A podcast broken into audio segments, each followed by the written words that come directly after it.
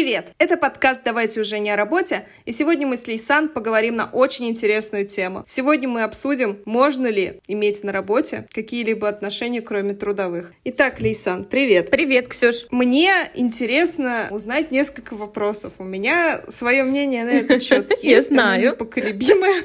Оно сформировавшееся уже давно. У меня есть вопрос, я хочу рассмотреть отношения в двух связках. Первое — это отношения как бы просто вот между коллегами, то есть так скажем, находящимся в одном звене. И второй момент — это дружба и личные отношения между подчиненным и руководителем. Ну, на мой взгляд, это немножечко разные вещи, потому что поэтому я хочу рассмотреть угу. с двух да, сторон. Да, это ну, действительно разные вещи. Давай. По поводу дружбы в коллективе, это супер вообще на самом деле, потому что мы вообще-то узнаем человека только в процессе, когда мы что-то делаем. Это первое. А второе, мы можем сблизиться с ним только когда мы преодолеваем какие-то сложности. И вот в этом плане, почему у большинства людей друзья с работы или с учебы? Потому что они вместе сдавали экзамены, и они преодолевали какую-то трудность совместно. И в работе та же история, да, мы преодолеваем, и в процессе этого мы сплочаемся и начинаем дружить. То есть это вот как будто бы самый такой, да, главный критерий для дружбы. Ну, то есть крепкой дружбу можно считать, когда вы что-то преодолевали, а не когда вы просто там, не знаю, раз в год встречаетесь, что-то обсудили, и разошлись. Но это тоже окей, но это имеется в виду немножко другое. Перейдем в HR-тему, да, немножко, э, в тему работы. Даже если мы смотрим с точки зрения корпоративной культуры, то э, я читала какие-то исследования, которые доказывают, что корпоративная культура — это не вот эти вот плюшки, это даже не те праздники, которые принято отмечать, да, внутри компании, это даже не взаимоотношения между всем коллективом. В общем, это не то, что мы позиционируем вне, а то, что происходит в малых группах в компании. То есть корпоратив... вот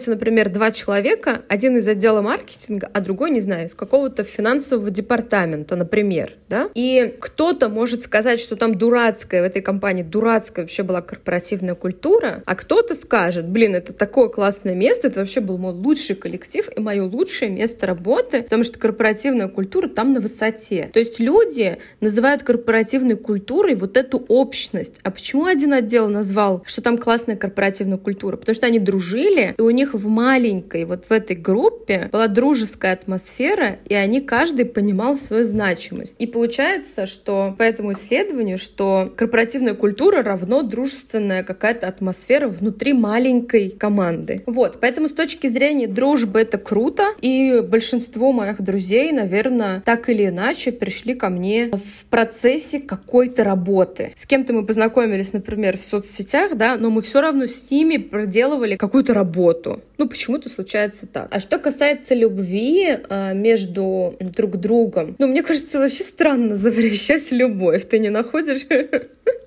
Слушай, вот с моей точки зрения это действительно странно, потому что, ну, я придерживаюсь мысли, и это, в принципе, логично и доказательно, то, что чувства к другому человеку, они возникают не по нашей воле, ну, они просто возникают, и все. Вот ты этот процесс вообще не контролируешь. Соответственно, ты никак не можешь проконтролировать появление либо отсутствие симпатии к своему коллеге или своей коллеге на работе. Но, тем не менее, я работала в таком месте, где негласно согласно руководителям компании были запрещены любовные отношения mm, на работе. Я впоследствии узнала, почему. То есть, э, это знаешь, как вот говорят, там, обжегшись на молоке, дуешь на воду. Получается, что когда-то у него, ну, незадолго до того, как я пришла в компанию, у него в компанию устроилась э, одна специалистка, и следом пришел еще один молодой человек. Они на работе с ней познакомились, с этой девушкой, сдружились очень сильно, потом начали встречаться, поженились, и они решили организовать свой бизнес и увели у вот моего бывшего руководителя нескольких клиентов. Ну, то есть несколько проектов увели к себе в компанию и как бы mm-hmm. с них вот начали старт. Мне, с одной стороны, вот понятна его обида, да, но с другой стороны, это вообще никак не раскрывает именно тот запрет там на межличностные отношения просто потому, что у него таким же макаром вот, мог один вот. человек без пары увести паре. проект. Ну, то есть от этого никто не застрахован, по факту. Никто от этого не застрахован. Ну да, я согласна. Просто когда это любовные отношения, здесь знаешь как? Ну, во-первых, ты не запретишь себе это, да, а во-вторых, когда, например, все очень максимально уже серьезно, а вы там в одном отделе, то это опять-таки, ну, какие-то вызывает сложности, да, в любом случае. И здесь, наверное, важно понимать, что если там этот этап ваших отношений наступит, то придется что-то решать. Ну, в плане, либо вы научитесь разделять работу и отношения, что достаточно сложно дается, а, либо уж а, вы как-то разделитесь. Ну, как-то кто-то куда-то перейдет или уволится или и так далее. Ну, то есть такой риск, он, конечно, существует, но, но если это действительно тот человек, о котором ты мечтала, у тебя искренние чувства, то почему работа не стоит, например, того, чтобы ее изменить? Ну, короче, мне кажется, работу найти легче, чем действительно своего человека. Ну, я тоже придерживаюсь этой же позиции, и даже в том случае, что часто мы обсуждаем эту тему с кем бы то ни было, бывает, что мой оппонент говорит мне, приводит такие аргументы, как а вот если люди, например, расстанутся, да, но если люди, например, расстанутся, как это бывает в любом абсолютно коллективе, такое же говорят там, не, нельзя встречаться с одногруппниками, мол, вы расстанетесь, вам потом дальше еще общаться. Ну, во-первых, ну какая бы ситуация ни была, надо стараться завершать все не в таком супер негативном ключе, ну либо да, опять же возвращаемся к тому, что ты совсем недавно сказала, проще будет найти другую работу и спокойно жить. Ну, слушай, мне даже интересно увидеть того человека, который такой, он влюбился в кого-то в работе, говорит, нет, я не могу на работе, у меня есть принципы, я не буду. Ну, короче, я таких не видела. Слушай, я знаю таких людей. Значит, не такая уж сильная симпатия может. Может быть, но а другой момент, может быть, людям хочется трагизма какого-то, ну, то есть, знаешь, как в кино, вот, вот эти драмы, да, турецкие сериалы, там, Серкан Балат и все такое. Я ну, удивлена, что ты знаешь имя этого человека. Э, я в процессе постигания этого прекрасного сериала. Слушай, я тебя не ожидала. Пока. В общем, да, иногда я понимаю, что люди как-то как будто бы пытаются себя, что ли, наказать, просто найти лишний повод для того, чтобы страдать, обсуждать с другими коллегами, там, за чашкой кофе, там, а он что, а ты что, ты что сказала, а он что сказал. Ну, вот в таком ключе ну, да. всякое бывает. Да, Такое я тоже встречала. Это святое, конечно. И что касается дружбы, возвращаясь да, тоже к вышесказанному, я вообще не знаю, где людям 30 плюс искать еще друзей. На госуслугах.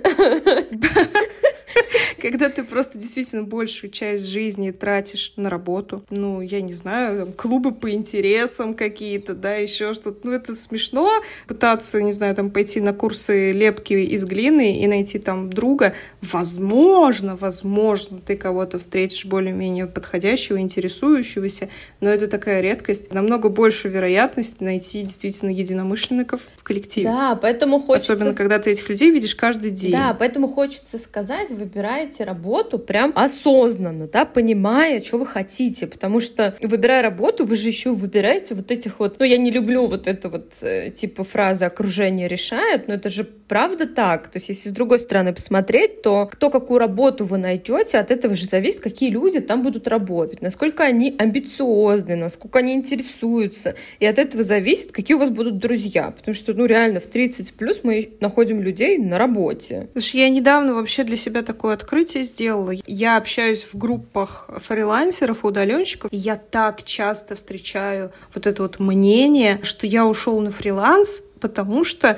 я там не хочу видеть мерзкие рожи коллег. О, ничего себе. И когда начинаешь с человеком разговаривать, развивать эту тему, они говорят, что в какой бы коллектив я ни попадал, ни или не попадала, везде там неприятные люди, мне невозможно с ними общаться, это вообще не мой коллектив, это там не мои люди, я, мне ничего общего с ними нет, мне некомфортно. Меня осенило, что я просто поняла, что, возможно, дело именно в этих самих людях. Ну, то есть вот они такие, возможно, они себя так позиционируют, позиционируют в коллективе, что с ними никто общаться не хочет. Наверное, у всех у нас в каких-то из мест работы встречались такие люди, вот, ну, с которыми невозможно найти общий язык. Они как-то всех сторонятся, возможно, ведут себя высокомерно. А потом пишут от... в чатах.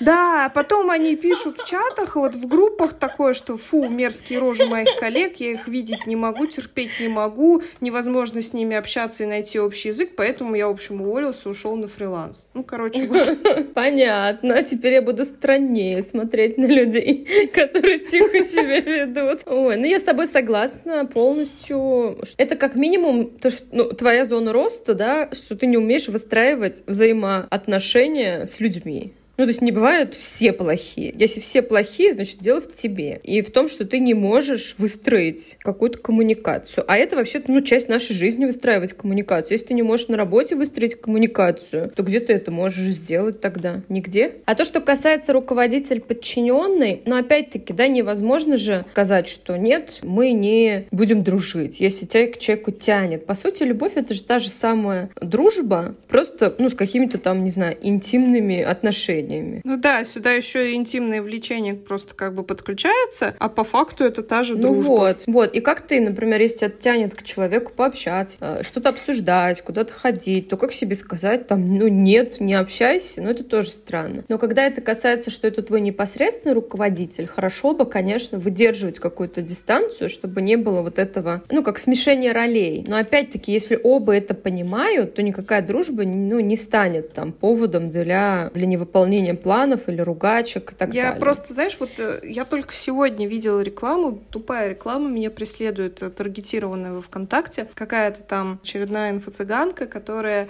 якобы ведет коуч-сессии, там, настоящий руководитель, как стать настоящим руководителем. И у нее все вот эти рекламные посты таргетированные основаны на одном, что руководителю вообще никогда нельзя дружить с подчиненными, потому что такая дружба выгодна только подчиненным, потому что они, мол, будут тобой потом потом пользоваться и явить из тебя веревки. Но использовать другого ради своей выгоды — это вообще не про дружбу. Ну, не надо заниматься подменой понятий. Ну, Тут да. идет конкретная софистика, подмена понятий. Вы мораете как бы слово, которое характеризует действительно нормальные человеческие адекватные отношения. Я дружил со своими руководителями. Мы куда-то ходим, мы где-то встречаемся, мы можем обсудить вообще все, что угодно. Мы не видели ничего опрометчивого в том, что ну, выходили за рамки чисто трудовых отношений. И я до сих пор не вижу ничего в этом плохого, и просто никогда ни у того, ни у другого в моей ситуации не возникало мысли воспользоваться, так скажем, вот этими вот неформатными отношениями как-то в целях своей выгоды на работе. Но это, с моей точки зрения, это нормально. Могут ли быть сложности от того, что ты дружишь со своим подчиненным, да? Ну, совершенно точно они могут быть, хотя бы это может создавать как будто бы недовольство в коллективе, да, то есть вы дружите, значит, ты ее видишь э, ближе остальных и так далее, даже если это не так. Ну, такое может быть. Но другой вопрос, это же опять-таки про коммуникацию. А как я выстраиваю коммуникацию со своим коллективом, то вот они мне говорят такое, например. Или как я выстраиваю отношения со своим другом, что он мне там может, не знаю, какое-то понебратство, да, там устроить или еще что-то. Опять-таки про про коммуникацию. Поэтому здесь уже выдерживаешь ты такую коммуникацию или нет, как говорится. Но опять-таки, да, получается все индивидуально и субъективно. Если не получается избежать каких-то сложностей, то, по крайней мере, наверное, ну, не нужно это афишировать. Ну, то есть дружба же, она не возникает в... Не знаю, это же в детстве было да, так. Ты да, подходишь да, и говоришь, да, давай да. дружить. И с этого момента там вы друзья. А сейчас это же не так происходит. То есть вы там, не знаю, решали какой-то проект, да, совместный. Ты понимаешь, что, как интересно он мыслит. Мне там интересно с ним поговорить на другие темы. Потом вы идете на обед там. Потом вы задерживаетесь на работе вместе. Да, ну так получилось. Потом не знаю, вы в офисе обсуждаете какие-то темы и вместе идете на какой-то концерт, к примеру. Это же так происходит, а не так, что вы так в один момент, хоп, мы теперь дружим, а с остальными мы не дружим. Бе-бе-бе. Ну как, да? А, ну, и получается, когда вы понимаете, что вы уже куда-то ходите, можно, если я как руководитель, проговорить, что если у тебя будет какой-то косяк, то ну, наказание будет такое же, как и ну, всем. это, в принципе, абсолютно Условно, логично, что мы дружим. потому что ну, типа, твой руководитель как руководитель, и твой руководитель как человек, это, конечно, они в одной личности существуют, но для тебя они фактически э, существуют раздельно. И вот это вот сложность, по сути, такой дружбы. Ну да, мои лучшие руководители были, знаешь, какие, которых я не хотела подвести. И вот если это твой друг, то ты же тоже не хочешь Конечно. его подвести. И вот тогда, в принципе, если это вот такая дружба, то ну, вопросов быть не должно. Каждый исходит из своего понятия дружить. Для кого-то дружить — это вот выстраивать коммуникацию в своих целях. В принципе, что на работе тоже нормально. Но мы же работаем ради каких-то целей. У меня есть конкретная цель, и я выстраиваю с людьми коммуникацию так, чтобы я могла достигнуть этой цели. У меня еще возникла такая мысль, она более, наверное, я бы сказала, философская. Так получается, что если отбросить дружеские отношения, если отбросить то, что нельзя заводить какие-то более близкие отношения на работе, нельзя заводить дружеские отношения, то на работе, а трудовые взаимоотношения — это как бы то, что регулируется сугубо трудовым кодексом, то с коллегами и с руководителем вне конкретно вот прям работы по задачам возник, должны возникать какие-то вот другие отношения, которым название я найти не могу, которое нигде не описано, и фактически непонятно, как их выстраивать, потому что нас с детства учили, как бы, что такое дружба, с детства учили, что такое любовь. Примерно мы понимали, как их выстраивать, что это все значит. А вот что такое отношения межколлежские... Рабочие взаимоотношения, только что они зна... что это значит, не очень понятно. Вот, что они, что они значат, это непонятно, потому что это нифига не раскрывается, не объясняется, и нет каких-то пояснений, то есть, не знаю, там есть книги типа «Пять языков любви», есть там книги «Как найти друзей», ну, что-то в таком ключе, да, Дейл Карнеги и прочее. Книги «Как найти коллег» нет, не нашла я. Ну, устроиться на работу. Там как будет одна HR строчка. говорю, инфосотка. Коллеги будут. А, отвечаю.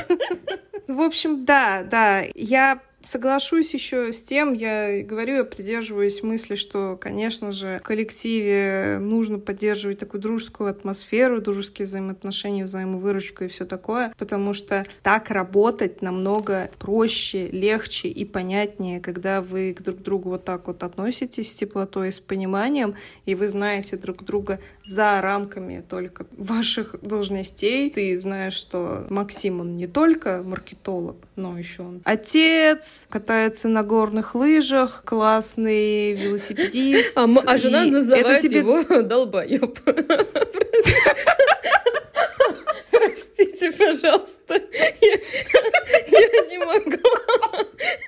Я не буду это вырезать. Нет, я не буду. Ну, в общем, да, да даже такие вот, даже такая информация, она может быть полезна и важна в выстраивании отношений. Как хорошо, что мы с тобой полностью друг с другом согласны. Хоть где-то. Хоть где-то, да, потому что я перед тем, как... Вот, к слову, да, мы как записываем подкасты, мы как бы тему проговариваем, обсуждаем, что можно сказать. Но какая у кого позиция, мы не афишируем друг другу. И потом, когда мы приходим уже непосредственно писаться, мы говорим то, что думаем, и то, что считаем. И у нас э, просто, ну, как бы в прямом эфире, так скажем, могут случиться дебаты, потому что заранее ничью позицию мы не обсуждаем. И вот так совпало, что именно в этом вопросе у нас с Лейсан абсолютно идентичные взгляды, а такое бывает крайне редко. Может быть, потому что мы бывшие коллеги и тоже подружились на работе. Да, да, может быть, возможно. Я вообще со всем коллективом на той работе подружилась. Прекрасный был коллектив, работа была отвратная. Принцесса была прекрасная, работа была ужасная.